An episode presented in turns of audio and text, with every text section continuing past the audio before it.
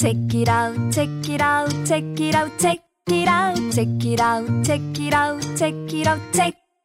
Check it out, check it out, check it out, check it out, check it out, check it out, check it out, check it out, check it out. 오늘 소개해드릴 책은 스테디셀러의 산실 현대문학 핀 시리즈의 32번째 소설 서유미 작가의 우리가 잃어버린 것입니다. 주인공 경주가 결혼과 출산, 육아를 이어가며 당면하게 되는 이야기들을 그린 이 소설은 경력 단절 여성으로 대표되는 여러 상황들을 주 소재로 하고 있습니다. 기존의 소설들이 밖으로부터 주어지는 불합리함에 초점을 맞추고 있다면 이 소설은 자발적 단절에 주목하고 있습니다. 20년 지기 미혼 친구들과의 소통에서 어려움을 느끼고 단톡방에서 스스로 나와버린 경주는 재취업을 위해 하던 노력들을 조금씩 접어버립니다. 경주는 왜 자신을 자발적 단절의 상태로 몰아넣은 것일까요? 삶이 지속된다는 것은 무언가를 천천히 잃어가는 일이기도 하다는 걸, 그걸 알아가는 게 슬프기만 한 건 아니라는 얘기도 나누고 싶었다는 작가의 말이 가슴 깊이 다가오는 소설입니다. 조남주의 82년생 김지영, 장류진의 일의 기쁨과 슬픔을 읽은 독자분들이라면 깊이 공감할 소설. 서유미의 우리가 잃어버린 것. 지금 바로 예스24 모바일로 우리가 잃어버린 것을 만나보세요. 이 광고는 현대문학 출판사와 함께합니다. Check it out, check it out, check it out, check it out, check it out, check it out, check it out, check. Check it out, check it out, check it out, check it out, check it out, check it out, check it out, check it out, check it out. 시작은 책이었으나 끝은 어디로 갈지 모르는 삼천포 책방입니다. 안녕하세요. 안녕하세요. 저는 톨콩이고요. 안녕하세요. 단호박입니다. 안녕하세요. 그냥입니다. 제가 어, 지난번 녹음을 하고 나서 네. 여러분들 알다시피 제가 유튜브 반대파지 않습니까?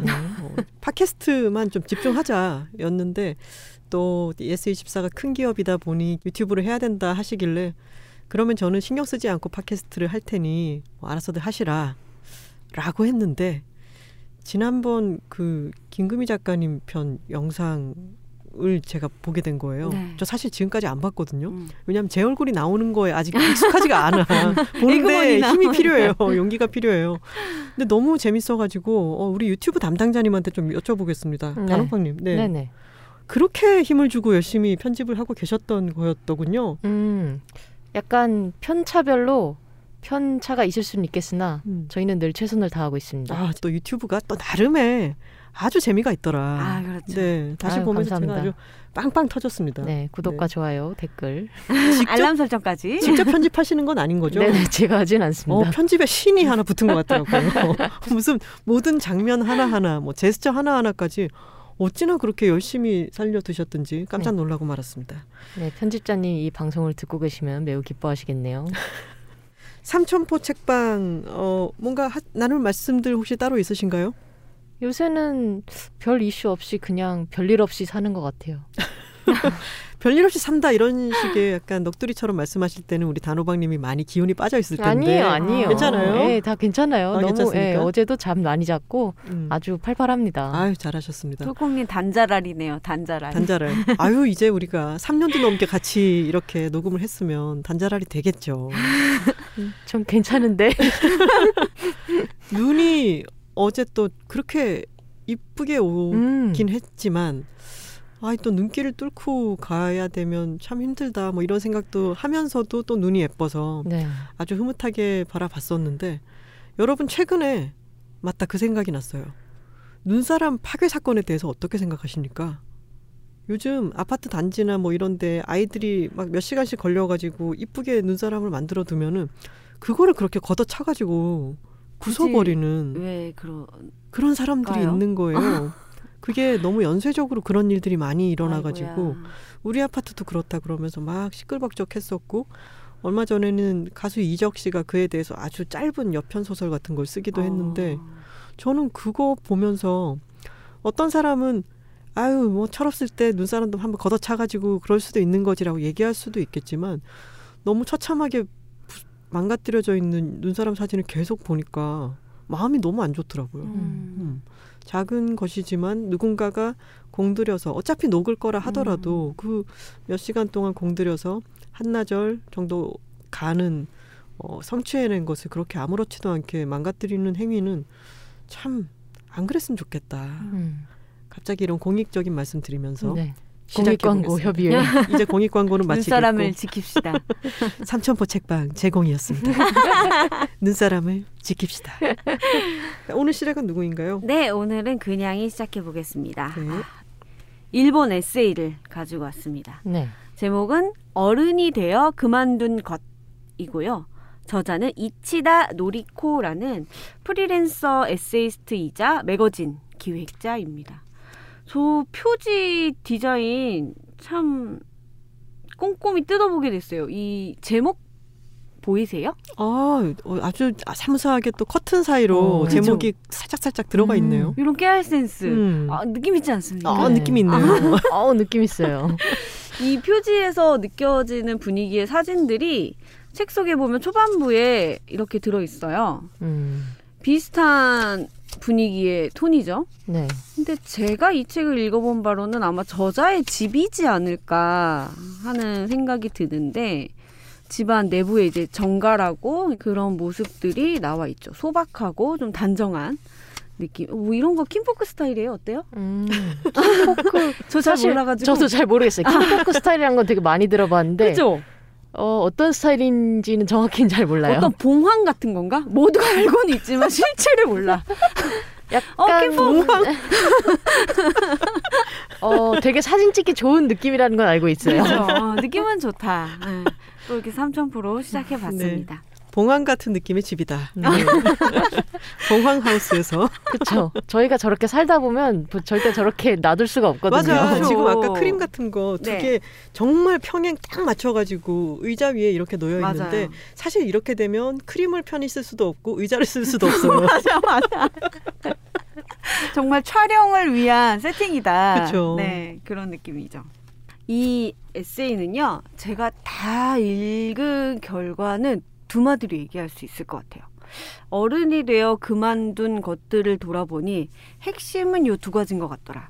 하나는 비우기인 음. 음. 것 같고, 또 하나는 나답게, 음. 네, 인 것 같습니다. 합치면 나답게 비우기인가요? 오, 그럴 수도 있겠네요. 음. 어, 맞아요. 이 나이가 들고 어른이 되면서 뭐 새롭게 생겨나고 갖게 되는 것들도 있지만 그보다는 비우고 욕심 덜어내고 한 것들에 대한 이야기가 더 많고요. 그리고 이 나답게 되기 위해서 시점을 달리한 이야기들이 많이 실려 있어요. 음. 저자가 50대에 접어들면서 아 내가 젊을 때는 이렇게 해야 돼 이건 음. 해야 돼 그렇게는 해야 돼 라고 생각했던 것들을 안 그래도 되지 않나? 음. 라고 생각을 해보니 많은 것을 비우게 됐고 많은 것을 나에게 맞춰서 음. 하게 된 이야기들입니다. 어, 저 신년에 제가 아주 열심히 생각하고 있는 화두가 정확히 이거네요. 아 진짜요? 네, 네. 통했어. 이게 집중을 하려면 비워야 내가 내가 선택하지 않은 것들을 비워야 집중을 할 수가 있잖아요. 그러려면은 내가 서- 집중하고 싶은 게 무엇인지를 알려면 일단 나를 알아야 되고 그 생각을 요새 계속 하고 있는데 음 흥미롭네요. 네. 그래서 지금 말씀드린 그런 내용들을 네 가지 주제에 따라서 각각 분류를 해놨어요. 그 주제가 일, 관계, 일상, 스타일 음. 이렇게 네 개로 나누어서 이야기를 했고요. 아 그리고 이 책을 선택하는데 아주 혁혁한 공로를 세운 네 분이 계십니다. 네 분이나요? 네, 네. 김원비 작가님과 신예희 작가님과 그리고 한수희 작가님, 이유미 작가님의 미니 에세이가 실려 있어요. 아. 음. 네 분의 미니 에세이가 각 장에 이것도 정말 독특한데 처음에 실려 있습니다. 음. 어. 대부분은 저는, 이제 네, 저자의 글이 추천사- 아니면 추천사가 들어 있을 거라고 생각하고 그쵸. 있었는데. 아니 그러면 이 이분들이 일종의 공동 저자처럼 참여를 하신 건가요? 개관? 음, 피처링. 그쵸 맞아 네. 맞아 어. Featuring입니다. Featuring 랩 하는 네, 느낌으로 들어가 있는 그렇습니다. 거군요. 인트로 쫙 깔아주고 음. 뒤에 이제 이 Let's go 이렇게 끝나는 뭔가를 던져주시는 거군요. 그죠? 어 예. 네. get it 비워보자. 하면 이제 저자님 나오셔가지고 막 하는 겁니다. 리듬 타는 거예요.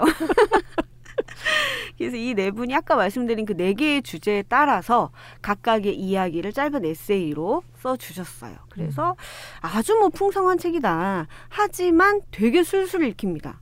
제가 다른 분들의 후기를 봐도 어 진짜 술술 읽히는 에세이다 편하게 읽었다라는 평이 많더라고요. 근데 저 역시 그렇게 읽었습니다. 밀도가 높지 않아요. 음. 그래서 편안하게 아 뭐 컨셉이 지금 비우기를 얘기하면서 막 빽빽하게 하면 안 되지, 안참 되지. 어불성설이죠. 그렇죠. 어불성설이죠. 네, 맞습니다. 음. 편안하게 읽으실 수 있는 그런 책입니다. 저도 요즘에 이제 일과 관련해서 많은 생각을 해서 그런지 일 파트에서 마음에 남는 이야기들이 참 많이 있었어요. 뭐 예를 들면 이제 이 작가님도 저처럼 되게 소심하다고 하시는데 이런 사람들이 뭔가를 시작하기 전에 내가 완벽하게 준비된 상태에서 음. 최소한 실수를 할 수 있을 때 시작해야지라고 생각하는 경향이 있고 그러지 않으면 아예 손도 대지 않으려는 그런 경향이 있는데 우리 흔한 말 있잖아요. 지금이 그때이지 그때가 따로 있는 것이 아니다라는 음. 말처럼 사실 완벽하게 준비된 때라는 건 없고 누구도 완벽하게 준비된 상태에서 시작하지 않아서 차라리 빨리 시작해 보는 게 이게 실패할 일인지 잘 될 일인지를 빨리 알 수 있는 방법이고 유일한 방법이고 그리고 실패했다면 오히려 내가 빨리 시작했기 때문에 빨리 또 다른 일에 음. 시도해 볼 수 있는 그런 좋은 방법이다라는 얘기도 있었고요. 그리고 또 일할 때 아, 이거 남한테 도와달라고 하면 안 돼. 그거는 프로들이 그렇게 하면은 안 되는 거야. 어떻게든 내일은 내가 해야지. 막 이렇게 하다 보면은 일에 둘러싸여서 꽁꽁 음. 싸매어지는 경우가 생기죠. 남하고 같이 하면 질이 더 좋게 나올 수도 있다. 음. 그렇게 내가 다 해야 된다라는 생각도 버려라. 음. 그런 이야기도 있고요. 아 그리고 또 하나 머리를 때렸던 거는 이거였어요. 저 이 부분 읽으면서 톨콩님도 생각나는데 한번 들어보세요. 40대에는 아 이제 나 자신에게 만족해도 되지 않을까 라는 생각과 아니야 만족하면 여기서 끝이지 라는 생각 사이에서 줄타기를 했던 것 같아요. 음. 작가님은. 저는 40대 뿐만이 아니고 그냥 살아가면서 늘 사람들이 그렇게 생각하는 것 같아요. 아, 아닌가? 저 저도 공감해요. 음. 아, 그게 여기서 그 만족하면 안 될 것 같은 불안감? 일에 대한 건가요? 네 맞습니다. 음. 저의 경우는 여기서 만족하면 안 될 것 같다라는 게 동력이 되지는 않는 것 같아요. 어. 그걸 표현을 다르게 해서 그런지는 모르겠지만 저는 제가 할 수 있는 일 그리고 하면 좋은 일 뭐 이런 기준을 몇 개를 가지고 일을 하는데 그 일이 나한테 버겁기만 해서는 그 일을 선택하지는 않거든요. 음. 분명 내가 저 일을 했을 때 성취감도 있고 버겁기는 하지만 해낼 수는 있을 것 같아. 아. 뭐 이런 식의 내가 그 정도의 역량을 이제 조금 갖춘 것 같아. 그럴 때 그쪽을 향해서 이제 펄쩍 뛰기 뛰는 거지. 음. 냅다 막 안 될것 같지만 내가 여기서 안좋아하면 안 되니까 이렇게 아. 생각하지는 않는 것 같아요. 그런 자세가 되게 필요한 것 같아요. 음. 제가 아까 머리를 맞은 것 같다고 했는데 그 얘기는 뭐였냐면 그렇게 아 여기서 만족하면 안 될 것 같아라는 생각에 조금 더 해야 되지 않을까? 조금 더 해야 돼라고만 머물러 있으면 나중에 가서 어떻게 되냐면 내가 잘하는 거에 대해서 모르는 거예요. 음. 내가 부족한 것만 나는 계속 생각해 왔기 때문에 아. 나에게 더 채워야 할 것이 무엇인지만 생각해 왔기 때문에 내가 잘하는 게 뭔지를 모르겠는 거예요. 음. 그 정말 머리를 맞은 것 같았어. 아, 나중에 내가 저럴 수도 있겠구나. 저 순간을 맞이할 수도 있겠구나. 라는 생각이 들었는데 이 작가님 무슨 얘기를 하시냐면 아, 이 부분이 인터뷰를 많이 하시는 것 같아요. 근데 어느 시점까지는 항상 인터뷰 일을 돋보여 주는데 중점을 두고 나는 그 뒤로 숨었었는데 어떤 출판사와 이야기를 하다가 조금 더 당신의 시각, 당신의 생각이 드러나는 걸 써달라라는 주문을 받은 거예요. 음. 그래서 내가 전면에 내 것을 드러내도 되는 걸까? 라는 생각에 조금 주저했었는데 해보니까 나의 자리가 생기더라는 거죠. 음. 내 안에 있는 나의 것을 꺼내보니 나의 자리가 생기고 그리고 또 위안이 됐던 말은 그렇게 하니까 나와 공명하는 사람들도 주변에 모여들더라 음. 라는 거였어요. 그게 참 많이 위로가 됐습니다. 저는 비슷한 경험을 한 게 아. 어, 김소영 작가님 나오셨을 때도 비슷한 말씀을 드렸던 것 같은데 제가 첫 번째, 두 번째 책을 낼 때는 카피라이터로서 뭐 생각법이라든가 이런 것에 대해서 제가 직업적 노하우 같은 게 있으니 이것은 세상에 꺼내 놓으면 도움이 되는 부분이 있겠다 싶어서 그걸 썼고 거기에 제 개인적인 이야기보다는 제가 이렇게 생각하고 이렇게 해보세요 같은 것을 더 많이 썼어요. 근데 그러다가 제가 집 대출금을 갚아야 되고 여러 상황 때문에 에세이요? 야 일단 냅시다 뭐 이렇게 돼가지고 낸 게 힘 빼기의 기술인데 그것 때문에 저는 팟캐스트도 시작하게 됐고 그리고 저에 대해서 이 사람 뭐 재밌는 사람이네 이렇게 느끼는 사람들도 생기고 이른바 팬이라고 하는 사람들도 생기고 그게 저는 그런 걸 해선 안 된다고 생각했거든요. 그러니까요. 내 얘기를 하는 게 뭐가 의미가 있어 세상에 내가 여행 가고 내 부모님이 어떻고 우리 고양이가 어떻고 그 얘기가 무슨 세상에 의미가 있어라고 생각했는데 그거는 다른 거더라고요. 공명하는 사람들이 분명히 생겨요. 음. 근데 저도 삼점포 책방하면서 늘 그런 고민을 해요. 그러니까 제 얘기를 저도 모르게 꺼내게 될 음. 때가 있는데 이게 투머치 아닐까? 아니야. 듣는 분들이 누가 네 얘기 궁금하다 얘기나 해라고 생각하시지 않을까 단호박이야. 하는 생각을 많이 해서 톨콩 다로박으로 밝혀져.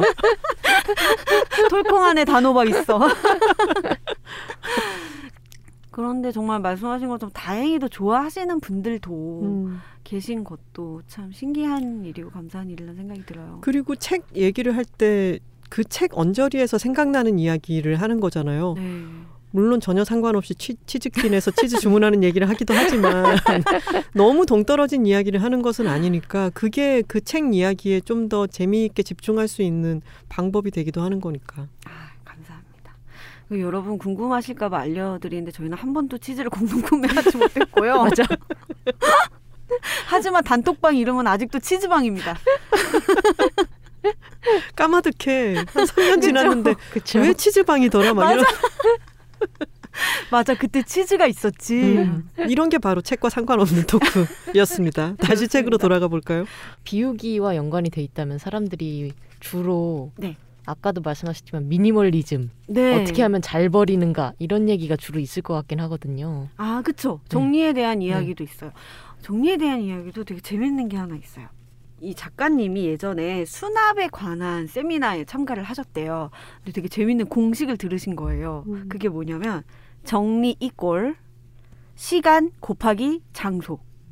엥? 응? 시간 그러니까 장소를 네. 시간을 들여서 하는 만큼 수납이 잘 된다. 뭐 이런 걸까요? 어 그럴 수 있죠. 그러니까 시간과 장소가 정리에 되게 필수적이고 이 두 개가 이제 합해지면 좋은 건데 이 곱하기지 않습니까? 그래서 이 결과값이 똑같아도 두 항이 서로 다를 수가 있다. 네, 서로 다른데 한쪽이 높고 한쪽이 작아도 결과값은 똑같을 수 있죠. 네. 그렇죠. 그래서 정리를 해보면 이겁니다. 수납 공간이 없는 사람은 시간을 들이면 정리가 되고 음. 시간이 없는 사람은 수납 공간이 많으면 정리가 된다. 아 여기서 장소라는 게 수납 공간 등등을 음. 얘기하는 거로군요. 그렇습니다. 그걸 정리해 둘수 있는 공간. 평수 곱하기 시간이군요. 아니면 팬트리 곱하기 선반 곱하기 그냥 바구니 음. 그런 것들이죠. 음. 근데 여기서 저도 또 놀라운 insight를 발견한 게 뭐냐면 무언가가 압도적으로 부족하면 그 부족한 걸 늘리려고 하지 말고 전혀 다른 해결법으로 보완할 수 있다라는 거예요. 음. 그러니까 부족한 거에만 매달리지 말고 오히려 거기에서 떠나보는 거예요. 음. 그러면 다른 걸로 이걸 채울 수 있다라는 걸 알 수도 음. 있다는 거죠. 음. 그 수납식에 다른 것도 포함할 수 있을 것 같아요. 뭐 예를 들어서 물건을 많이 버려버리면 네. 시간이 줄어들고 공간이 작아도 되는 거잖아요. 오, 영재야, 영재, 음. 수학 영재. 그러면은 음. 아 이것도 시간- 수, 수학 수학 관련이었구나. 곱하기. 시간 곱하기 공간 마이너스 이제 버리는 속도 같은 게 되는 거죠. 우리 또 방황하기 시작했어. 또 침묵. 어, 그냥 그냥님과 저 또 눈을 맞추면서 맞아요. 이게 이게 수학 얘기가 아니거든요, 선생님들. 사측 연산 수준도 우리 이렇게 동공이 흔들리더라. 아 그리고 제가 아까 얘기했듯이 이 내 작가분의 미니 에세이가 진짜 아주 맛깔나는데 그 중에 참 재밌는 얘기 하나 해드릴게요. 한수희 작가님의 글인데요. 제가 이 한수희 작가님의 예전 에세이를 참 재밌게 읽었어요. 음. 무리하지 않는 선에서라는 작품 참 재밌게 읽었는데 여기에서 뭐라고 얘기하시냐면 저 이게 너무나 탁월한 비유라는 생각이 들었어요. 어떤 면에서 일은 연애와 비슷하다는 거예요. 음. 한번 읽어봐 드릴게요. 일하지 않는 상태를 견디기 힘들어 아무 일이나 닥치는 대로 하며 제사를 깎아먹고요.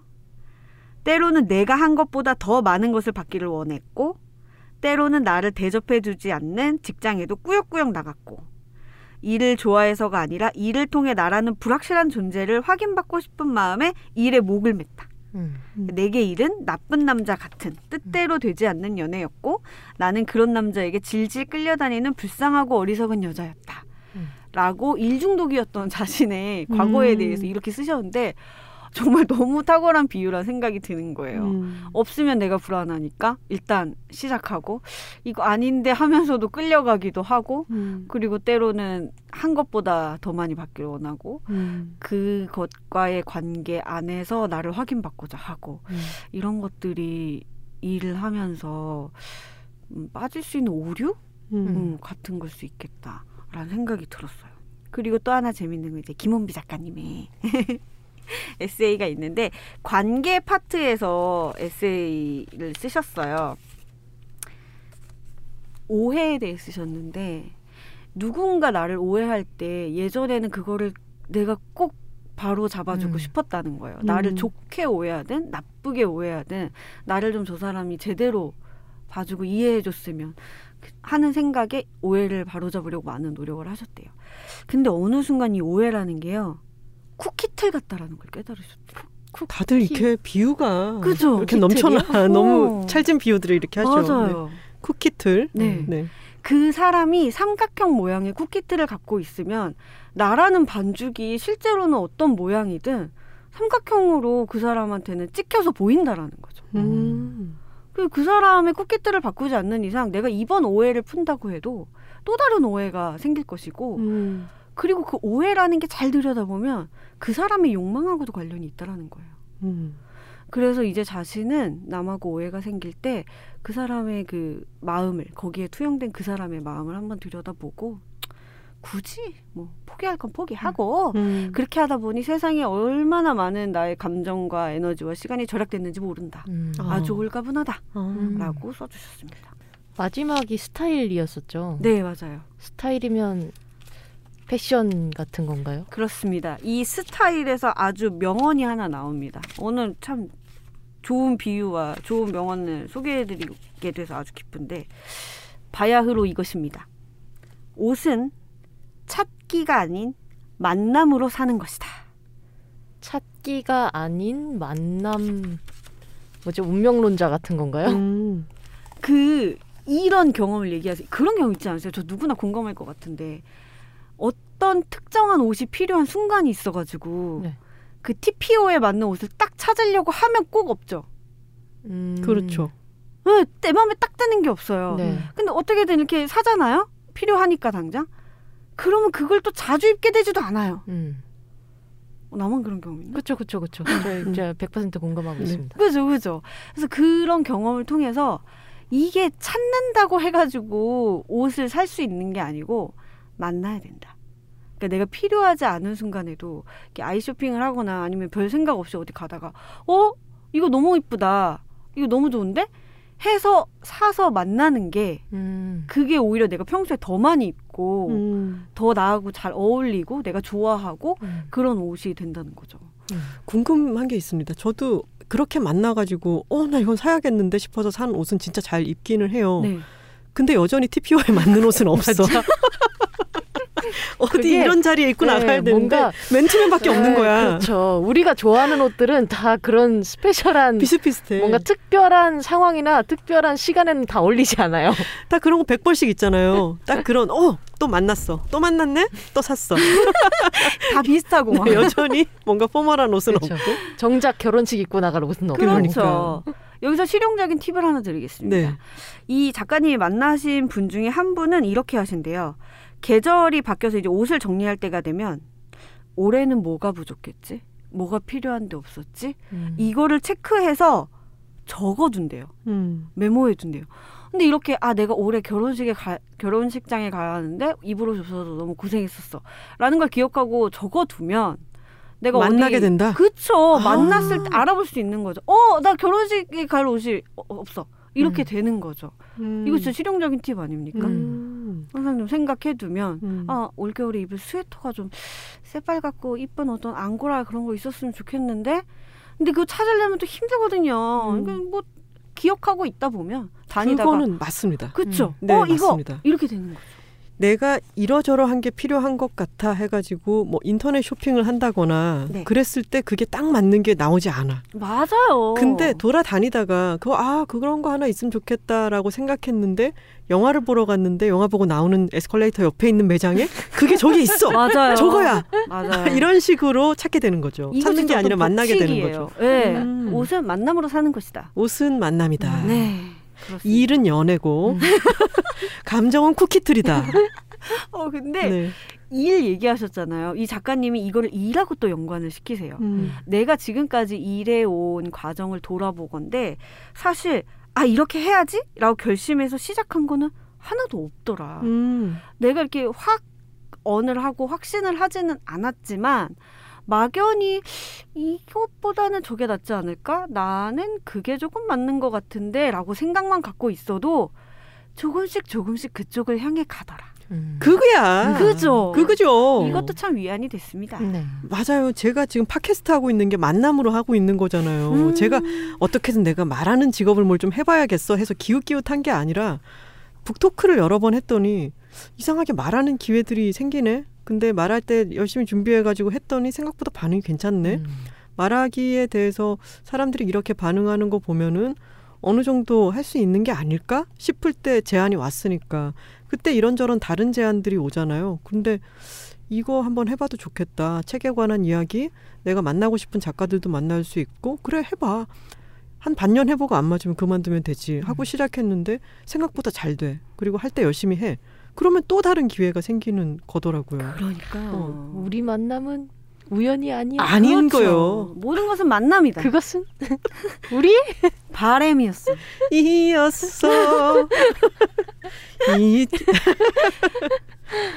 근데 제가 이 일에 대해서도 그렇고 저는 이 책이 좀 버리기 일본식의 어떤 수납 아. 이런 책이었어도 당연히 좋아했겠죠 제 아. 취향이니까 근데 제가 여러 일이라든가 관계라든가 이 책에서 나오는 거대로 일상이라든가 이런 게 다 비슷비슷한 철학으로 제가 그거를 어, 운용하고 그것을 목표로 삼고 있구나라는 생각을 제가 요새 자주 하거든요. 아. 신년이라서 그렇기도 하고 제가 이런저런 요새 무슨 제안들이 계속 오고 있는데 그 제안을 어떤 기준으로 거절하고 뭐만 남기는지를 계속 보면서 제가 신년 들어서 제일 많이 한 게 거절이에요. 오. 근데 그게 잘난 척을 하고 그런 게 아니라 저한테 딱 맞지 않는 일을 해낼 저는 그거를 아까 마- 얘기했던 것처럼 여기서 내가 안 좋아하면 안 되는 거 아닐까 해서 뛰어가진 않거든요 저는 제가 잘 뛸 수 있는 게 올 때까지 그냥 가만히 기다리고 있는 거고 그것을 거절해 나가는 게 일상을 단순하게 하는 것과 다 있다는 생각을 했어요. 근데 저 지금 놀란 게 말씀하신 그 거절 있죠. 그게 어떻게 보면 내가 어떤 사람인지를 보여주는 맞아요. 것이기도 하잖아요. 음, 그게 나에게 맞는 일 쪽으로 나를 끌고 가기도 하는 것 같아요. 맞아요. 이 책에도 어떤 내용이 있냐면 자신이 젊었을 때는 나는 프리랜서고 일을 받아야만, 그러니까 음. 선택을 받아야만 벌이를 할 수 있는 사람이라 어떻게 보면 좀 비굴했던 것 같다는 거예요. 음. 그러니까 업무적으로 만나는 사람들한테 저 사람의 비위를 맞춰야 되는 거죠. 근데 내가 나이가 들면서 이제 경력이 생기고 능력이 어느 정도 생기니까 점점 내 목소리를 내게 됐는데 그건 음. 싫습니다. 이건 좋습니다. 내 목소리를 내게 됐는데 그러다 보니 사람들이 나에 대해 알게 되니까 그 다음부터는 아 저 사람은 어떤 사람이야를 전제하고 나를 대해준다는 거죠. 그거요. 그것이 바로 그렇죠. 브랜딩이요. 아, 네. 그렇죠. 아, 그러네요. 그러니까 이 일을 제안할 때도 그럴 수 있겠죠. 저 음. 사람은 이 일에 맞아. 네. 저 사람은 이 일에 안 맞아. 안할 음. 거야. 하면서 또 내가 원하는 일 쪽으로 내가 자연스럽게 갈 수 있는 거 아니겠습니까? 그렇죠. 네. 대신에 거절을 잘해서 내가 원하는 쪽 방향으로 사람들이 나를 떠올렸을 때 연관 검색어가 뭐가 되기를 원하는지를 스스로를 알아야죠. 그렇죠. 음. 그렇습니다. 맞습니다. 그렇게 궤도에 오르고 나면 선순환이 더 생기는 거고 네. 그럴 때 다른 허명 같은 걸 쫓아서 뭔가 다른 선택을 하게 되면 점점 그게 또 흐트러지는데 계속 내가 뭘 정확히 원하고 어떤 방향으로 가고 싶은지를 계속 생각하면서 있으면 만남이 옷처럼 그렇죠. 오는 것 같습니다. 음, 결론은 우리 통하네요. 만남은 근데 제가. 이 책을 썼어도 잘 썼을 텐데 이미 그죠? 책이 나와 버렸네요. 참나. 아, 아쉽다 수. 네. 아유, 아유 아쉽다. 더 좋은 책이겠죠. 네. 더 좋은 책을 쓰셔야죠. 음. 네, 이 책이 더. 좋은 책이겠죠라는 뜻이었습니다. 저는. 아니요, 저는 다른 뜻이었습니다. 아, 예, 알겠습니다. 네, 우리 책 소개는? 네. 네, 이것으로 마치겠습니다. 아, 많은 분들에게 도움이 될 것 같네요. 아, 네, 음. 좋습니다. 네. 다음으로 단호박이 소개해드릴 책은 달러구트 꿈 백화점입니다. 네? 달러구트 꿈 백화점입니다. 네. 꿈 백화점의 이름이 달러구트인가요? 예, 그렇습니다. 음. 오늘 제가 이북으로 책을 읽어서 책 표지를 못 보여드리는데 대신 이미지만이라도 보여드릴게요. 아. 약간 찰리와 초콜릿 공장 같은 어, 느낌이랄까? 그러네요. 찰리와 초콜릿 공장 느낌, 뭐 히가시노 게이고 느낌, 아, 그리고 뭐 해리포터 느낌. 그죠, 음. 그죠.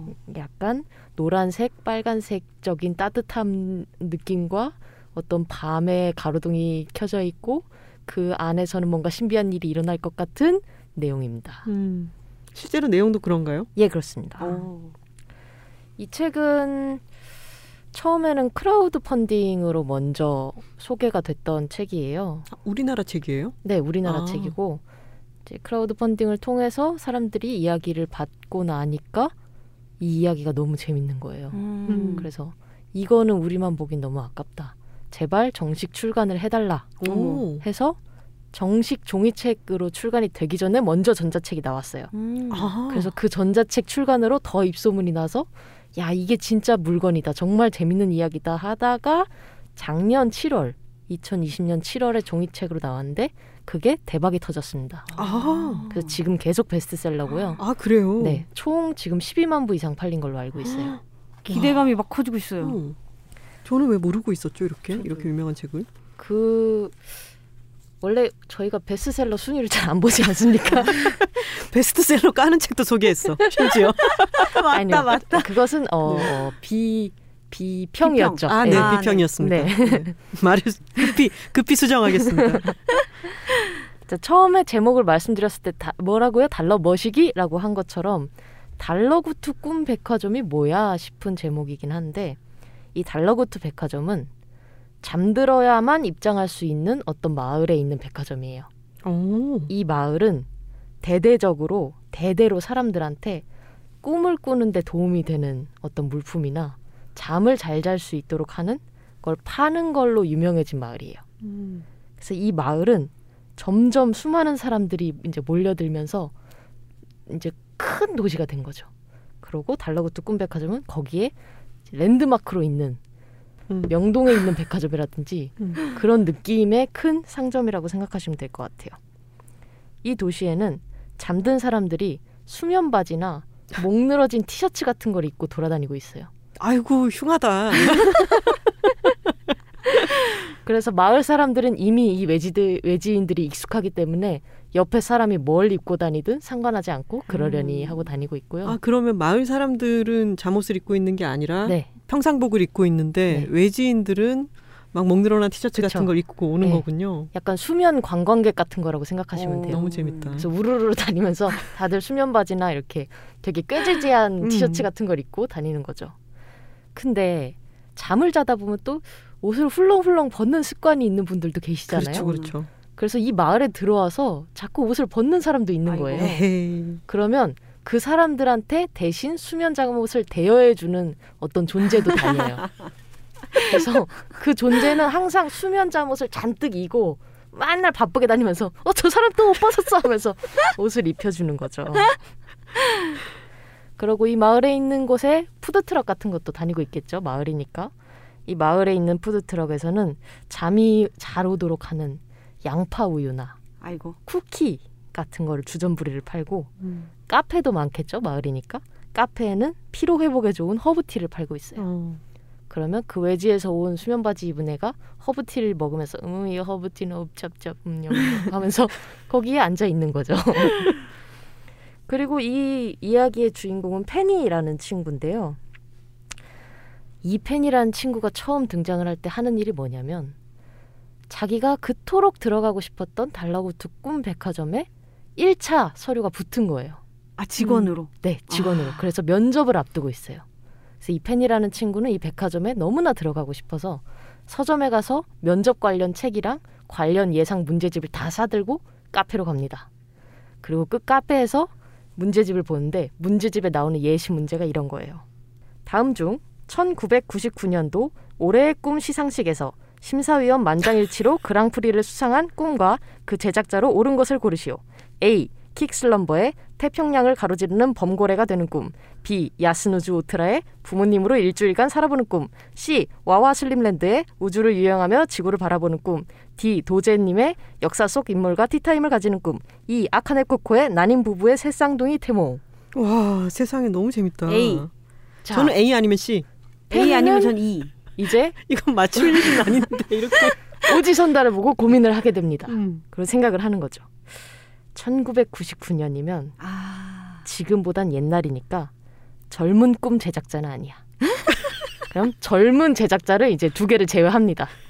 그러고 나서 오. 세개 중에 이제 고민을 하는데 아 나는 와와 슬림랜드의 최근작을 엄청 크게 광고로 때려주는 걸 본 적이 있어. 이건 최근작이야. 아니야. 지웁니다. 나머지 두 개 중 고민하다가 하나를 찍습니다. 그리고 틀려요. 음. 너무 재밌다. 정답이 뭐예요? 정답은 정답은 중요하지 않아. 나 너무 궁금해요. 아니 지금 오지선다 다 기억나시지도 않으시잖아요. A 돌고래. A 돌고래, 이 C 우주. 어, 이 색상둥이. 우리 다 기억한다고요. 지금 포인트를 벗어나고 있어. 자 여기 나왔던 그 꿈 제작자들의 이름이 다 이런 종류의 이름들인데 이 이야기를 풀어 나가면서 이 사람들이 결국에는 다 등장을 합니다. 어. 어. 그래서 이 이야기가 어떤 식의 이야기인지 이제 끝까지 가보면 알 수 있는데요. 제가 이 책을 읽고 나서 어떤 음모가 있나요? 달러 달러구트 꿈 백화점에? 음, 이야기가 있는데 음모보다는 아 알고 보니 이 제작자가 이런 걸 만드는 사람이었다더라라든가 오. 알고 보니 이 제작자는 누구와 연관이 있다더라 하는 아주 흥미로운 이야기는 있습니다. 음. 아. 하지만 갑자기 누구의 어떤 악마가 나타나서 악당이 있어서 이 사람들이 사람들의 꿈을 휘집어 놓고 그런 건 없습니다. 음. 아. 예, 편하게 보실 수 있고요. 네. 제가 이 책을 다 읽고 아 이거 진짜 너무 재밌다. 이게 예전에 나온 책이고 이미 베스트셀러라서 굳이 여기서 소개할 필요는 없지만 그래도 꼭 소개하고 싶다라는 생각이 들었던 이유가 몇 가지 있었는데 일단은 꿈에 대해서 굉장히 과학적 사실에 기반한 묘사들이 있어요. 음. 제가 봤을 때 거의 약간 인사이드 아웃 아시죠? 아, 음. 네. 그것도 되게 사실적을 사실적인 것을 기반으로 해서 이야기를 창조를 했잖아요. 그런 묘사들이 곳곳에 눈에 띄는데 뭐 예를 들면 달러구트 백화점에 있는 직원들이 단골들의 눈꺼풀 저울이 있어요. 그래서 눈꺼풀 저울은 이제 깨어 있음과 졸림 사이를 계속 왔다 갔다 해요. 음. 그래서 이 눈꺼풀 저울이 점점 졸림 쪽으로 가면 아 이 손님이 곧 오겠다. 곧 이제 꿈을 사러. 오겠다라고 하게 되는데 그게 이제 램 수면과 논램 수면 같은 거를 음. 표현을 한 거죠. 음. 이제 안구가 이제 왔다 네. 갔다 하는 정도를 파악을 하는 거니까 그런 느낌의 묘사가 있고요. 또 하나 가장 큰 거는 아까 처음에 기출 문제 말씀드렸잖아요. 이 한국 패치가 너무 잘 돼 있어요. 음. 한국적인 느낌이 너무 굉장하고 거의 예전에 저희가 해리포터 특집했을 때 제가 소머리 국밥 드린 적이 있었잖아요. 네. 한국에 만약에 이런 학교가 있다면 어디 들어가서 암호가 뭐 소머리 국밥일 것이다 이런 얘기를 한 적이 있었는데 그런 느낌이에요. 음. 너무나 한국적인 캐릭터들 약간 한국인이라면 이렇게 생각하겠지 하는 것들이 너무 많고 음, 이를테면 어떤 게 있나요? 이를테면 페니가 결국에는 달러구트 꿈 백화점에 입사를 하게 돼요. 어. 그래서 처음에 오리엔테이션을 하기 위해서 1층부터 5층까지 쭉 이제 견학을 하게 되는데 2층에 있는 매니저가 약간 나 때는 말이야 싶은 조금 톨콩 부장 되게- 같은 사람이 예, 약간 있었군요. 네. 톨콩부장 같은 사람이 있는 거예요. 그래서 이 사람은 요새 들어오는 신입사원이 별로 마음에 들지 않아요. 음, 아 요새 신입사원들은 자기소개서만 보고 달러구트님 여기 달러구트 꿈 백화점의 사장이 달러구트거든요. 아. 달러구트님하고 면접만 치르면 들어온다지? 나 때는 난 대학에서도 꿈의 영상 연출학과 꿈의 뇌과학을 복수 전공했어 이런 사람이 있는 거예요. 그래서 페니 주인공 아이 사람하고 일하면 안 되겠다 해서 음. 이제 바로 넘어가게 되는 거죠. 또 한국적인 게 뭐냐면 페니가 이제 이- 일을 하면서 처음 배워야 되는 게 드림페이 시스템즈 버전 4.5예요. 이게 드림페이, 제로페이 같은 건가요? 포스기 같은 거예요. 그래서 아. 포스기의 사용을 배워야 되는데 음, 이제 꿈을 팔고 꿈의 값을 백화점에서 받아야 되잖아요. 음. 근데 이게 후불제예요. 그래서 뭘 받아야 되냐면 사람들이 꿈을 꾸고 일어난 직후에 느낀 감정의 절반을 받아가요. 와, 너무 그 그래서 상상력이 그러게요. 너무 귀엽고 재기발랄하다. 그래서 꿈을 꾸고 뭔가 씁쓸해. 그럼 씁쓸함의 절반 가져가고 뭔가 설레. 좋은 꿈이야. 그럼 설렘 가져가고 막 혼란스러워. 그럼 혼란스러움 가져가는 거죠. 그거를 이 드림페이 시스템즈 버전 버전 4.5로 계산을 해야 되는 거예요. 그러고 꿈값을 지불하는 통화 프로그램을 또 운영을 해야 되는 거죠. 그리고 금고와 연동된 연동된 자동 정산 시스템이 또 있어요. 그럼 이제 약간 편의점에 새로 입사한 친구처럼 음. 온갖 시스템을 다 이제 배워야 되는 거죠. 음, 그게 너무 약간 현실하고 잘 맞는 음. 그런 게 있고 그 계속 소머리 국밥처럼 현실과 판타지를 이어주는 다리가 너무 견고하고 강한 음. 너무 이어지기가 쉽게 만드는 그런 음. 느낌인 거죠. 그래서 이 1층부터 5층까지 백화점이 있는데 각 층에서는 판매하는 게 다 달라요. 1층은 인기 상품, 사람들이 다 꾸고 싶어 하는 꿈, 한정판. 예를 들면 몰디브에서 3박 4일 휴가 보내는 꿈. 음. 이 1층은 항상 사람들이 미어 터져요. 그리고 항상 막, 막 직원들이 소리를 지르죠. 손님 그건 예약된 상품이에요. 들으시면 안 돼요. 하면서 약간 도떼기 시장 같은 느낌이 나고요. 재고 없어요. 네, 재고 없고요.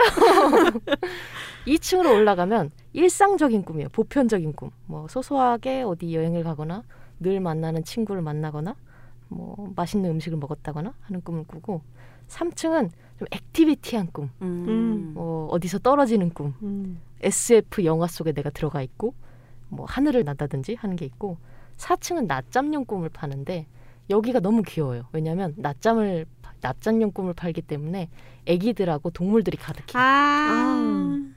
그러고 5층인데 5층도 너무 현실적인 게 5층은 1, 2, 3, 4층에서 팔다 남은 꿈을 할인 판매하는 중인데 식당가 없어 식당가? 할인을 하지만 단 모두 흑백 꿈이에요.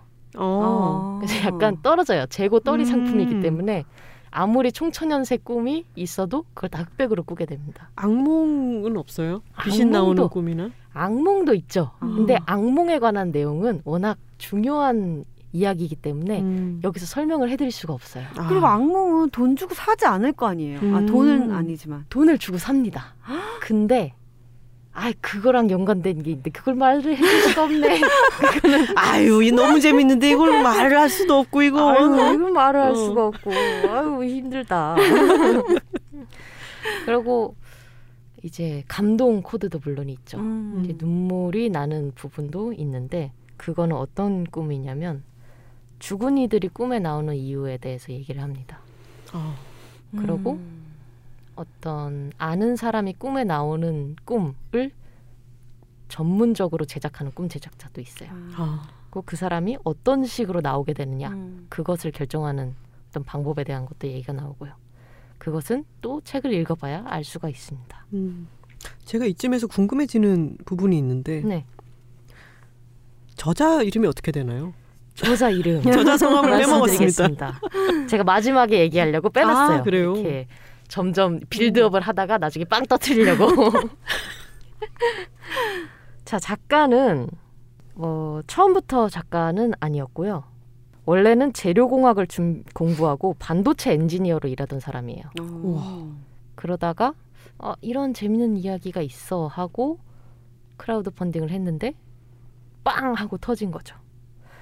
이 작가는 사람이 왜 꿈을 꿀까? 왜 인생의 3분의 1씩이나 이렇게 잠을 자면서 보내는데 왜 이런 식의 삶을 사는 걸까? 라는 궁금증에서 이 이야기를 시작을 했다고 하고요. 이 작가의 목표가 인터뷰를 통해서 한번 나온 적이 있어요. 작가로서의 목표가 쉽게 읽히고 장점이 뚜렷한 책을 꾸준히 만드는 게 목표라고 해요. 그래서 심적으로나 혹은 시간적으로 여유가 없어서 책과 좀 멀어진 분들이 있으면 그걸 그냥 부담 없이 독서에 다시 이제 들어올 수 있도록 볼 수 있는 책을 만들고 싶대요.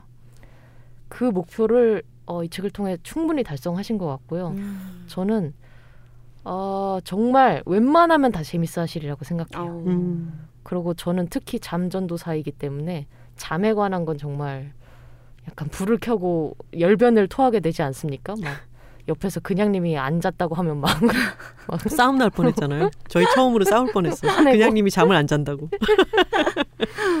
그런 어떤 제가 제가 이제 좋아하는 코드도 있긴 한데 잠은 누구나 자는 거고 꿈도 거의 누구나 꾸는 거기 때문에 이 자기의 경험이 이 이야기랑 너무 잘 맞을 수가 있어요. 그래서 꼭 한 번씩 보셨으면 매우 재밌을 거라고 생각하고 이걸 읽으면서 제가 최근에 들었던 생각은 요새는 꿈을 꿔도 제가 계속 일상적인 꿈만 꾸거든요. 음. 그 일상적인 이층. 꿈이 뭐냐면 2층에서 예, 파는 2층이에요. 꿈. 네. 2층에서 파는 어. 꿈인데 1층에서 못 잡은 거잖아. 그쵸 어, 그쵸. 네. 예, 초인기 상품을 못 잡고 2층을 올라가서 샀는데 되게 그게 뭐 내일 일해야 되는 내용을 그냥 꿈에서 일한다든지 아. 아니면 그냥 뭐 설거지를 한다든지 음. 아니 뭐 내가 오늘 뭘 못했는데 그걸 해야겠다라고 하는데 꿈에서 깨면 그게 안 돼 있는 거예요. 맞아요. 내가 꿈에서 일해놨는데 맞아. 어, 나 지금 스트레스 받고 있어. 내가 분명히 매일 다 보내고 설거지도 다 해놨는데 깨보니까 안 돼 있어. 그래가지고 아 내가 너무 2층에 있었구나. 음. 내가 좀 뭐라도 할인 판매하는 거라도 5층 가서 잡아야겠다. 안 돼. 내가 여기 상품권 돌고래 꿈 살 수 있는 상품권 선물하고 싶다. 달러구트 적혀 있는 상품권. 네. 그래서 요새 되게 약간 웹소설 같은 걸 좀 자주 읽었거든요. 음. 그랬더니 그제서야 좀 판타지스러운 꿈이 아. 나오더라고요. 어. 제가 너무 어, 백화점에서 돈을 안 썼나 봐요. 음, 음, 음. 약간 저한테 경험을 좀 주고 잘 이렇게 용돈 주면서 좀 맛있는 거 사와라고 했어야 되는데 그러지 못했던 것 같아서 반성을 좀 했습니다. 음. 여기서 아직까지 의문이 풀리지 않은 것은 저자님 성함이 아직 안 한번 나. 딱 아, 그러니까요. 아까 설명하려고 그랬는데 재료공학만 죄송합니다. 알고 이제 아직도 몰라. 공대생이라는 건 반도체, 알겠다. 뭐. 아이, 죄송합니다. 이미의 저자님이시고요. 아. 이미애 저자님이요. 네. 이 달러구트 꿈백화점의 속편을 쓰고 계세요. 오. 곧 만나볼 수 있을 겁니다. 음. 아마도 곧이겠죠, 작가님? 믿고 있습니다. 전화 연결해 보겠습니다. 그리고 이 작가님이 가장 중요한 건 하루에 8시간 이상 자고 글을 쓰고 있습니다. 음, 중요합니다. 네, 중요한 일이죠. 그리고 이 작가님 이미애 작가님이 아까 쉽게 읽히고 책에서 멀어진 분들이 어, 편안하게 읽을 수 있는 글을 꾸준히 쓰고 싶다라고 하셨는데 아까 그냥님이 말씀하신 책에서 일의 목표를 삼고 그거를 다른 다른 걸 덜어내고 집중하는 것이 이분이 원래 반도체 회사에서 일을 하시다가 이제 이 소설을 쓰기 시작하면서 이런 목표를 세우셨다는 것도 되게 어떤 것들을 덜어내고 음. 꾸준하게 한번 해보겠다라고 생각을 하신 거잖아요. 네. 선택과 집중을 그렇게 하시는 것 같고 그리고 이 목표가 사실은 저는 저희가 팟캐스트 할 때 목표가 비슷하지 않나요? 음, 아, 맞아요. 책- 책에서 책을 많이 읽는 분들은 우리가 소개를 하든 하지 않든 맞아. 책을 계속 읽으세요. 근데 책에서 지금 조금 멀어졌다 싶은 분들이 이거를 듣다 보면은 점점 그래 이거 재밌겠다 오랜만에 책 한번 읽어볼까 요 정도를 늘 생각을 하잖아요. 그런 비슷하다는 생각이 들었습니다. 맞아요. 이 이야기가 정말 간, 가볍게 볼 수 있는 이야기도 한데 어른용 판타지라는 어떤 세일즈 포인트가 있어서 어른들도 굉장히 즐겁게 읽을 수가 있고요. 뭐 아이들은 뭐 말할 것도 없고 좀 슬픈 게 하나 있었는데 어른으로서 예를 들면 이 백화점에서는 이제 꿈을 구입하면 숙면 캔디를 이제 서비스로 나눠줘요. 왜 판촉물 나눠주는 것처럼 음. 캔디 하나씩 나눠주는 거 있잖아요.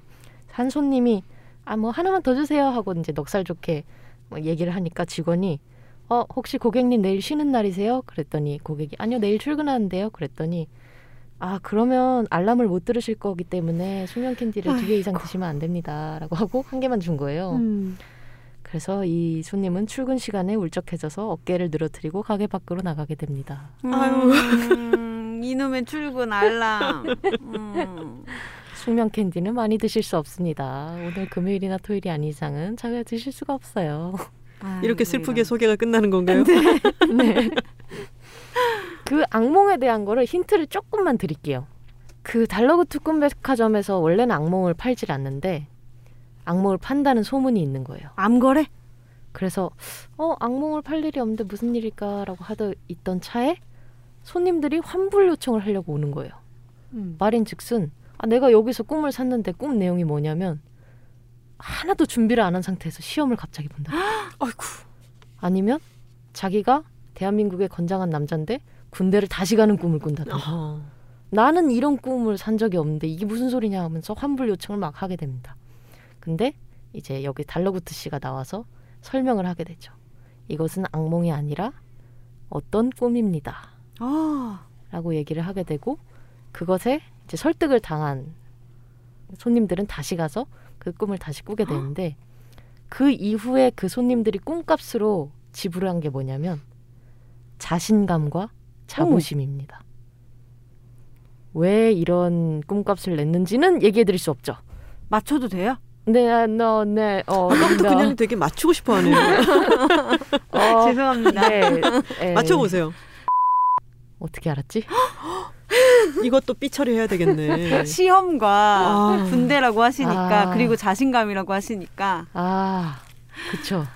지금 저희는 어, 그냥님이 정답을 맞췄지만 듣는 분들은 삐소리로 어, 알 수가 없습니다. 음. 기쁘다 기쁘다 상품 드리겠습니다. 이게 뭐라고 이렇게 기뻐 달러구트 백화점 상품권 드리겠습니다. 와 네. 좋습니다 고래 꿈을 사겠습니다 주실 수 있는 건가요?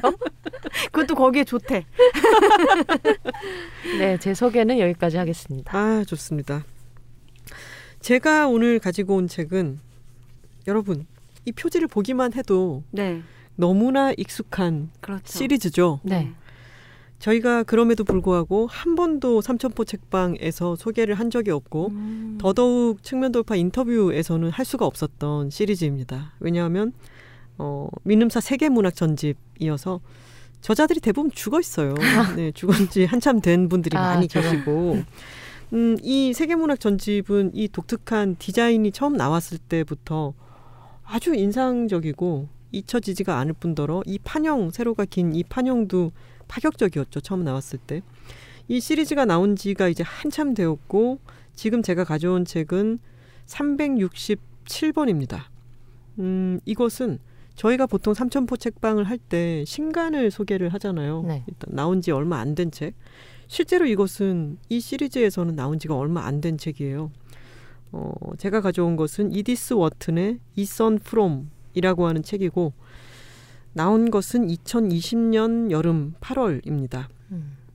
계속해서 이 고전 리스트라는 것도 새롭게 우리에게 익숙하지 않은 작가도 고전 리스트에 포함이 새로 되는 분들도 있는데 어, 고전 리스트라는 것도 계속해서 숨을 쉬어야죠. 저도 이 리스트를 보면서 이 책은 좀 빠졌으면 좋겠다 싶은 그런 것들도 있고 어, 세상이 변해감으로 인해 가지고 어, 다 어떤 책이 재조명되기도 하잖아요. 이디스 워트는 우리나라에서 인지도가 그렇게 높은 편은 아니지만 어, 고전에 포함되는 어, 많이 선정이 되는 작품을 쓴 유명한 작가이기는 합니다. 어, 미국 작가고요. 최근 한 몇십 년 사이에 훨씬 더 재조명이 되고 각광을 받고 있는 어, 페미니즘 흐름에서도 그렇고 요즘 더 각광을 받고 있는 작가라고 할 수 있습니다. 이디스 워트는 어, 1862년에 태어났어요. 뉴욕의 명망가인 존스 집안에서 태어났는데 뉴욕에서도 가장 잘 사는 집. 너무너무 막대한 부를 가진 집에서 태어난 딸내미였습니다. 그래서 어렸을 때부터 유럽 각지를 돌아다니면서 여행을 그렇게 다니면서 살았고요. 어, 근데 이 사람은 글 읽기를 좋아하고 글 쓰기도 좋아했던 사람인 거죠.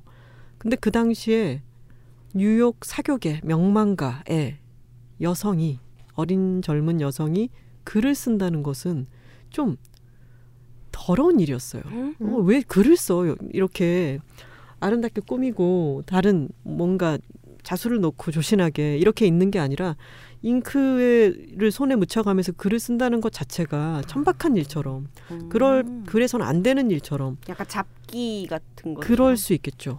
음, 그래서 터부시 되는 일이었던 거죠. 음. 예전에 이제 뭐 여, 여자 애들 가르치면 안 된다는 등 여러 가지 교육을 시키지 않으려고 했던 것들도 있고 예술학교도 막 들어가지 못하게 하고 등등 늘 만연해 있지 않습니까?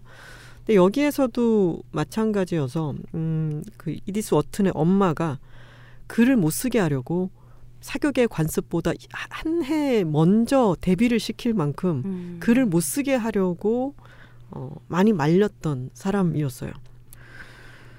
그리고 나중에 사교계 데뷔를 하고 나서 몇 년 지나서 어, 에드워드 워튼이라고 하는 사람과 결혼을 해서 이름이 어, 이디스 존스에서 이디스 워튼으로 음. 바뀌죠. 근데 이 남편은 남편과의 결혼 생활이 너무 불행했습니다. 어, 남편은 신경증적인 어떤 병도 있었고 그리고 계속해서 짜증을 내고 또 너무 막대한 부를 가진 사람들이 그 당시에 결혼을 할 때 그 결혼이라고 하는 게 우리 작은 아씨들 얘기할 때도 그랬지만 그, 그 결혼이 애정에 바탕을 해가지고 그 사람을 만나서 막 너무 좋아서 결혼을 하고 이런 개념이 전혀 아닌 거죠. 여러 그 집안과 집안 사이, 부와 부, 여러 가지 어떤 뭐 힘의 흐름 이런 걸 다 고려한 결혼이었는데 그 결혼 생활이 너무너무 불행했던 거죠. 나중에는 남편이 외도를 하기도 하고 그래서 이 사람도 결혼을 결혼 생활을 한 지 20몇 년쯤 지났을 때 이 사람도 불륜 관계가 시작이 됩니다. 어, 모턴 플러턴이라고 하는 남자를 만나가지고 음, 결혼한 지 한 20 몇 년 지난 후에 2년 가량 이 사람을 만나요. 그러니까 남편도 외도를 하고 이 사람도 외도의 경험이 있고 그 경험이 지난 지 얼마 지나지 않아서 나온 책이 바로 제가 오늘 가져온 이선 프롬이라는 책이고요. 음. 한글로는 이선 프롬이라고 적혀 있는데 참 표기하기가 힘든 그쵸. 에다노크 아닙니까? 이게 이것이 에단 아, 이선. 이선 이선 프롬 이게 아하. 사람의 이름입니다. 음. 네. 에단 또는 이선 뭐 아주 에던, 다양하게 에던 이단. 다양하게 표기가 되는 마치 나다니엘 호손, 너세니얼 음. 호손 이런 것처럼 표기하기 참 힘든 이름이죠. 이 책은 어 아직까지 에드워드 워튼과 이혼을 하기는 전이고 자신의 어떤 사랑은 지나가고 그러고 난 뒤에 쓴 내용이고요. 내용을 잠깐 말씀을 드리자면 이 이선 프롬이라고 하는 남자가 있습니다. 이 사람 당시에 28살이고 이 사람에게는 7살 많은 아내가 있어요. 진아라고 하는 아내가 있죠. 이들이 같이 살게 된 것도 이 결혼도 막 사랑을 해서 결혼을 한 게 아니라 이선 프롬의 부모님이 아플 때 어, 먼 친척인 진아가 돌봐주러 왔다가 어, 결혼을 할, 할 필요가 있겠다. 여러 가지 뭐 진아도 먹고 사는 문제가 있고 등등 하다 보니까 결혼을 하는 게 낫겠다 해서 결혼을 했는데 이선 프롬은 그래서 거기서 아주 농장 일도 열심히 하고 어떻게든 가게를 살리려고 아주 묵묵히 열심히 노력을 했지만 집안에 이 진아가 계속해서 나는 병이 있으니까 마사지를 받아야 된다, 뭐 어디를 가야 된다, 약을 사야 된다. 그러면서 계속해서 짜증을 내고 이런 관계가 펼쳐지는데 여기에 이디스 워튼의 본인의 생활이 남녀가 반전되어서 반영되었다고 충분히 볼 수가 있는 거죠. 음. 근데 이 이선 프롬이라고 하는 남자는 아주 가난하지만 옛날에 공대의 물리학 실험실에서 어, 일을 하면서 공부를 했던 적이 있어요. 하지만 아버지가 중병에 걸리면서 빨리 학업을 접고 돌아왔어야 했고, 하지만 그런 학업에 아주 흥미를 느꼈었고, 더 공부를 하고 싶었지만 그 꿈이 좌절되어서 농장 일을 하고 있어요. 어, 그런데 그런 세상이 돌아가는 원리라든가 진리에 대한 탐구심 그런 걸 늘 간직하고 있는 사람이었고 근데 그것을 이해해 주는 젊은 여자가 한 집에 살게 된 것입니다. 음. 이 여자의 이름은 메티이고 어, 이 집에 살림을 돌봐주러 온 사람인데 뭐 고용을 했다기보다 그냥 밥을 같이 먹으면서 살림을 돌봐주는 이 사람도 아주 찢어지게 가난한 갈 곳이 없는 어리고 젊, 젊고 예쁜 여성인 거죠. 이 안에서 여러분들이 약간 불안함을 느끼게 되죠. 네. 어, 이 남녀 관계는 부부 관계는 아주 최악이고 음. 근데 어떤 자기 세계를 이해해주는 젊은 여자가 생겼다. 약간 스토너 예전에 얘기했던 네. 생각도 나지 않습니까? 네 네. 제가 그런데 취향이 있는 것은 아닙니다. 잘라 말하겠지만. 어떻게 일 읽다 보니까 계속 나오게 되었다. 그래서 이런 구도에 대해서 만약에 남성 작가가 썼으면은 아 또 뭔가 되게 비릿한데 이런 생각을 하면서 봤겠지만 이 이디스 워튼의 자신의 결혼 생활과 이런 걸 다 짐작하면서 읽으면은 그 당시에는 또 어, 이런 구도를 차용하는 게 여성이 글쓰기에 대해서 얼마나 괄세를 많이 하고 하던 때기 때문에 이렇게 표현을 했겠구나라는 생각도 들고요. 근데 이선이라는 이 사람은 책임감이 아주 강하고 그리고 진아 아내에 대한 연민도 있어요. 근데 이제 사회적인 울타리라는 게 있잖아요. 내가 결혼을 한 사람이고 뭔가 책임을 져야 되고 뭐 성실한 만큼 아주 충실하려고 노력은 하지만 이디스 워튼의 세계에서 가장 강력한 힘은 항상 사랑입니다. 이 아, 계속해서 마음이 움직이고 저 사람도 이렇게 느끼고 있을까 궁금하고 그런 감정이 점점 커지는데 이래서는 안 된다는 생각과 그게 막 부딪히죠. 근데 그러다가 진아가 병을 치료하러 멀리 떠나게 됩니다. 둘만 남죠. 그래서 이 둘은 아, 이런 마음을 가지면 안 될, 안 될 텐데라고 생각하지만 벽난로 앞에 둘이 이제 나란히 음. 앉아가지고 불을 쬐고 있는데 아, 이게 내 평생 이어지는 어떤 장면이라면 얼마나 행복할까라는 것을 마음속으로만 간직한 채 그렇게 조용히 저녁을 먹고 그러는데 그 저녁에 매티가 차려준 저녁 식사의 접시가 못 보던 아주 예쁜 접시인 거예요. 근데 그런 저녁 식사를 하고 모닥불을 쬐고 있다가 어느 순간 고양이가 그 접시를 와장창 깨버립니다. 음. 근데 매티가 사색이 되죠.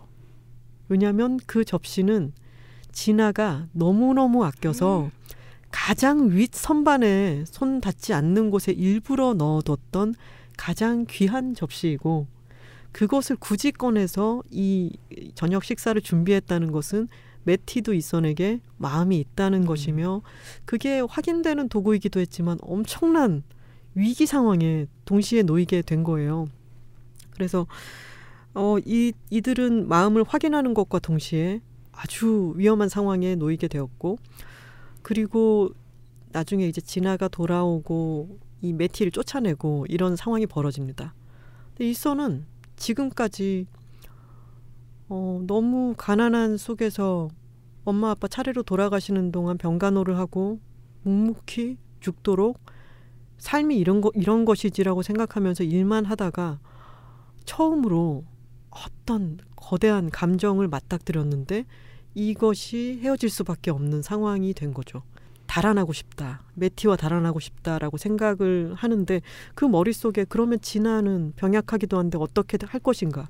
그런 연민도 생기고 그리고 하지만 어떻게든 내가 돈을 벌어서 보내줄 수도 있을 거야 라고 생각하면서 그 당시에 미국 사람들 머릿속에 있던 서부 서부로 가면 한몫 잡을 수도 있다 라고 하는 그 서부로 매티와 함께 그래 떠나버리자라고 음. 생각하면서 어떤 광고지를 봤는데 서부로 가는 둘의 기차표조차 자기가 살 형편이 아이고. 못 되는 것을 깨닫고는 아 이것도 안 되는구나라고 적게 됩니다. 이 사람에게는 온통 탈출구가 없고 이게 사실 이디스 워튼의 장기이기도 해요.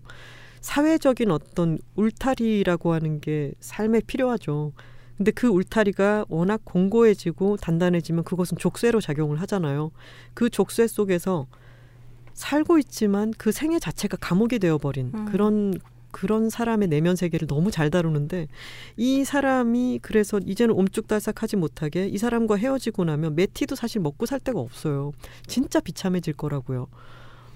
어떻게도 결정을 내릴 수가 없는 상황에서 아주 충동적이고도 또 소설을 아주 이입해서 읽은 사람이라면 그럴 법도 하겠다 싶은 선택을 내립니다. 어. 네. 근데 그 선택은 뜻한 대로 잘 되지 않아요. 그래서 아주 음. 더 비참해집니다. 마음이 아파집니다. 하지만 어, 저는 이 책에서 가장 감정적으로 어, 싶었던 부분은 뭐였냐면 사람으로 산다는 것은 꼭 그만큼의 책임이 있다는 뜻이기도 하잖아요. 이선이 어떤 충동적인 어- 것을 실행에 옮겼다가 그게 실패로 돌아가 돌아가면서 아주 이제 사고를 당하는 거예요. 근데 그 사고를 당한다는 거는 책 초반부터 이제 나오는 얘기이기 음. 때문에 이제 현재의 이선에서부터 돌아가서 예전 얘기가 나오는 거라. 음.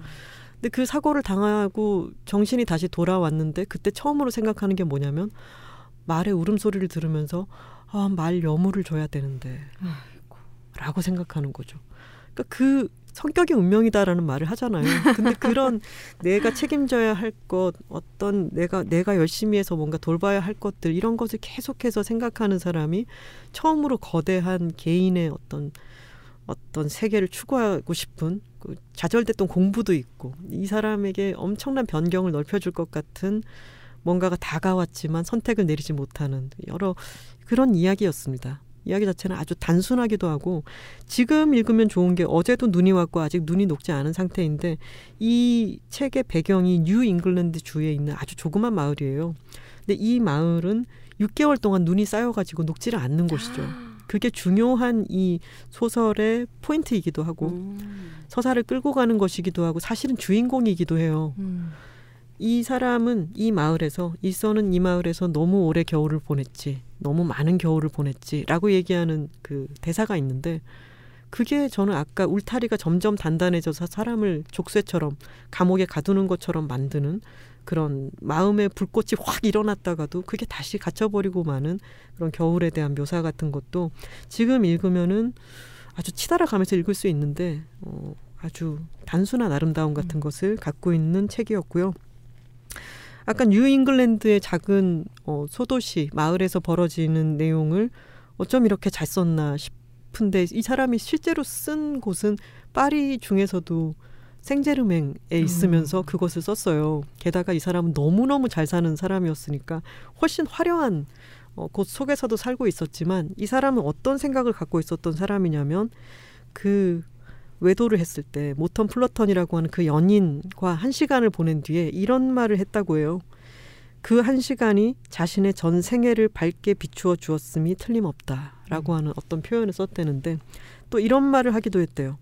그런 연인 관계가 있고 나서 행복한 여성들이 느끼는 감정이 바로 이러한 것이로구나. 음. 그러니까 너무 막 엄청난 부를 갖고 있다 하더라도 그것이 어떤 자기 스스로를 억제할 수밖에 없는 그런 상황 속에 있는 어, 불타오르는 마음 같은 것을 정말 잘 쓰는데 그것이 가장 극대화돼서 드러난 게 순수의 시대입니다. 음. 순수의 네. 시대. 순수의 시대는 지금 이선 프롬이라든가 여름 환락의 집 같은 이디스 워튼의 어, 비교적 덜 알려진 작품들이 알려지기 전에도 이미 번역이 돼서 오래전부터 나와 있었고 마틴 스콜세지 감독이 만든 영화로도 아주 잘 알려진 작품인데 저는 그 책과 영화를 너무 사랑해서 음. 영화는 한 열 번 본 것 같습니다. 근데 볼 때마다 또 울어요. 어떻게 보면 되게 통속 멜로드라마 같기도 한데 거기에 나오는 여러 뭐 그림, 의상, 음악, 만듦새 이런 것들도 볼거리가 굉장하고 어, 위노나 라이더랑 미셸 파이퍼랑 다니엘 데이 루이스가 나오는데 미셸 파이퍼가 기가 막히게 예쁜 마담 올렌스카로 나오는데 잊을 수가 없습니다. 그래서 이 사람은 어, 순수의 시대를 써서 여성 최초로 퓰리처상을 수상하게 되지요. 순수의 시대를 쓴 것은 어, 이제 이선 프롬이 1911년에 나왔고 1913년에 이혼을 해요 결국. 근데 그 당시 이혼을 한다는 거는 너무나 큰 스캔들이고 그것을 감행 이런 명망가의 자제가 그런 것을 감행했다는 것으로도 구설수에 엄청나게 오르는 거죠. 그런 뭐 도덕적으로 타락했다든가 뭐 남자에게는 그렇게 가해지지 않는 여러 가지 구설수에 오르게 되는데 어 그러고 나서 7년이 지나가지고 1920년에 순수의 시대를 쓰게 되고 거기에 나오는 아까 얘기했던 미셸 파이퍼 마담 올렌스카에는 이 이디스 워튼 본인의 어, 여러 가지 품성 같은 거나 생애의 굴곡 같은 게 많이 담겨 있습니다. 음. 또한 사랑 이야기이기도 하고 아까 말씀드린 것처럼 감옥으로서의 삶을 다룬 어, 책이라고 볼 수도 있죠. 마지막으로 어, 이디스 워튼이 했던 이 사람의 생애 자체는 그렇게 막 너무 기구하고 슬픈 생애는 아니죠. 일단 네. 뭐 평, 막대한 부가 있고 전 세계를 누비면서 살았고 자기가 쓰고 싶은 작품을 어, 엄청나게 많이 쓰고 그리고 1차 대전이 벌어졌을 때는 프랑스에 머물면서 그 구호 작업을 정말 열심히 해가지고 레지옹 도네르 훈장을 프랑스에서 받은 사람이기도 해요. 음. 자기가 하고 싶은 것을 정말 많이 구현하고 살았던 여성이었어요. 근데 이런 말을 했던 적이 있어요. 나는 삶이란 죽음 다음으로 슬픈 것이라고 생각한다. 이 사람의 세계를 어떤 기- 이제 삶 속의 죽음이나 죽음 속의 삶이라고 하는 키워드로 이 작품을 본다면 정말 산다는 거는 그냥 목숨을 부지하고 사는 게 아니라 책임만 다하고 사는 게 아니라 정말로 산다는 것은 어떤 의미일까라고 이 추운 눈 덮인 겨울 속에 어, 생각해보게 하는 그런 음. 소설이었습니다. 그리고 눈 덮인 장면이라고 하니까 최근에 저희가 또 눈이 엄청 많이 오긴 했잖아요. 네. 그래서 약간 서양의 설국 같은 건가라는 생각도 했고 어, 나도 그 생각했는데. 설국처럼 진짜 하얗게 눈 덮인 풍경을 계속해서 그려보게 되면은 되게 단순해지잖아요. 네. 그런 게 있습니다. 그리고 눈이 많이 오는 지방에서는 그 고립감이라는 게 음. 그죠? 눈으로 진짜 눈이 오는 순간 고립되는 게 너무 음, 강해지더라고요. 뭐 제가 미국에 갔었을 때 눈이 많이 내린다는 얘기는 들었는데 실제로 눈이 내린 걸 보니까 정말 1미터가 쌓이는 거예요. 음. 그래서 삽으로 아무리 퍼내도 약간 지하 갱도를 파내는 음. 느낌이 들지 이게 길이라는 느낌이 없어지고 음. 내가 여기 눈에 둘러싸여 있구나라는 음. 생각만 드는 음. 그런 때가 있었어요. 그런 자연 환경이 사람에게 미치는 영향이 또 참 다르겠죠. 맞아요. 음, 엄청나겠죠. 음. 그리고 이디스 워튼의 배경이 뭐 부유했다 이런 설명도 해주셨지만 그 부유함이나 자기의 계급하고 자기가 고립되어 있다라는 느낌을 받는 건 또 다른 얘기인 것 같아요. 그렇죠. 음, 제가. 들었던 얘기 중에 하나는 프란츠 카프카가 뭐 자기 출신 때문에 되게 고립된 성향을 가졌을 수도 있겠지만 작품만 보면은 굉장히 약간 우울할 것 같잖아요. 음. 막 엄청 뼈 빠지게 일하면서도 박봉이었을 것 같고. 근데 한국인 눈에서 보면 지금 카 프란츠 카프카가 일하는 환경 완전 천국이었던 거예요. 막 일하다가 오후에 낮잠 두 시간 자고 그냥 끝내기도 하고 한국인 입장에서 보면은 쟤는 저렇게 일하면서 저렇게 불행하다고 이런, 이런 정도의 환경이었는데 그거는 개인마다 다른 거죠. 그럼요. 네, 카프카는 정말 불행했을 수 있어요. 그럼요. 좋습니다. 저희 소개는 여기까지 하겠습니다. 네. 자, 그럼 각자 가져온 책을 다시 한번 얘기해 볼까요? 네, 오늘 그냥이 소개해 드린 책은 이치다 노리코의 어른이 되어 그만둔 것이었습니다. 단어박이 오늘 소개해드린 책은 이미애 작가님의 달러구트 꿈 백화점이었습니다. 톨콩이 가져온 책은 이디스 워튼의 이선 프롬이었습니다. 자, 이제 댓글을 읽어 볼까요? 네. 나무님께서 남겨주셨습니다. 책이라웃에서 드디어 임출육을 다뤄주셨다. 2019년 3월 출산을 하고 나서 내 몸의 변화와 육아의 진한함을 몸소 체험하며 정말 많이 무섭고 당황스러웠다. 그런데 도대체 출산 전에는 왜 아무도 이 사실을 알려주지 않은 건지 화가 많이 났었고 이번 책이라웃을 들으며 울면서 겪어낸 그 시간들이 떠올랐다. 우리의 정류장과 필사의 밤은 나도 얼마 전에 읽었는데 거기에서 묘사되는 육아의 모습이 정말 리얼해서 조금 위안이 되었다. 드라마에 나오는 육아도 영화에 나오는 육아도 다 뭔가 가짜 같았기 때문이다. 소설 속 주인공처럼 나도 나를 잃지 않기 위해 일하고 읽고 쓰는 일상을 붙잡으며 살아내고 있다. 이제 엄마 된 지 22개월째. 여전히 지난한 돌봄 노동은 진행 중이지만 꼭 해낼 거다. 아이가 훗날 엄마를 보았을 때 궁금해할 수 있고 닮고 싶은 점이 있는 엄마가 되고 싶다. 임출육 이야기를 끄집어 내주셔서 감사합니다. 아. 감사합니다. 아 저희도 감사합니다. 힘내세요. 네, 화이팅! 저 지난번에 새 책이 어떻게든 임출육과 다 있었죠. 아무튼 임출육. 네, 맥심 모카골드님께서 톨콩님께 추천한 엄마 나는 잘하고 있어요가 파켓하는 중. 돌이켜보면 이 책은 난다님 거의 정반대의 행복에서 영업당했었다. 와, 근데 그냥님 insight, 그냥님이 말씀하시는 그 아가들의 능력이 몬테소리 박사가 정의한 흡수하는 정신이라고 해주셨는데요. 아, 흡수하는 정신이라는 걸 정의했군요, 몬테소리 그러게요. 저 댓글 보고 너무 놀랐어요. 음. 이또 삼천포 책방에 어, 냥태소리 박사님, 우리 그냥님께서 다 얘기를 듣고 그게 그거 아니냐 이렇게. 딱 정리를 해주신 거죠. 포인트를 딱 잡아내신 거죠. 멋지다. 맥심 모카골드님이 제게 그 이 책을 보내주신 분입니다. 아 그러신 것 아하. 같아요. 근데 이분도 난다님의 거의 정반대 행복 저희가 또 팟캐스트에서 네네. 네. 다뤘었던 그 책에서 영업을 당했었다니 참 신기하네요. 그러네요. 네. 번아웃 회사원 1님께서 책이라웃에서 김희설 작가의 우리의 정류장과 필사의 밤을 듣고 리뷰를 찾아보고 있다. 인생은 길고 넌 아직 피지 못한 꽃이다. 주저앉지 마. 해주셨고요. 어, 알래스카 영님께서 그냥님 영업력 최고 라고 하셨습니다. 최고. 감사합니다. 근데 진짜 영업력이 최고였던 게 저도 같이 녹음을 했는데도 듣고 있다가 아이고 아이고 이거 사야겠는데 이북도 있다니까 이거 빨리 구매해야지 해서 샀어요. 네. 역시 이 결말의 이 호기심을 자극하는 게아 영어 비법이군요. 어디서 끊느냐 그렇죠. 이거로군요. 음, 아, 오늘 봐요. 또 우리 단호박님이 맞아요. 잘 끊었어. 네.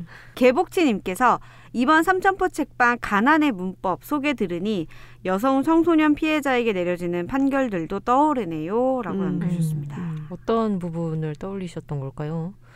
근데 가난의 문법이 워낙 여성 그 폐지 뭐라고 했었죠?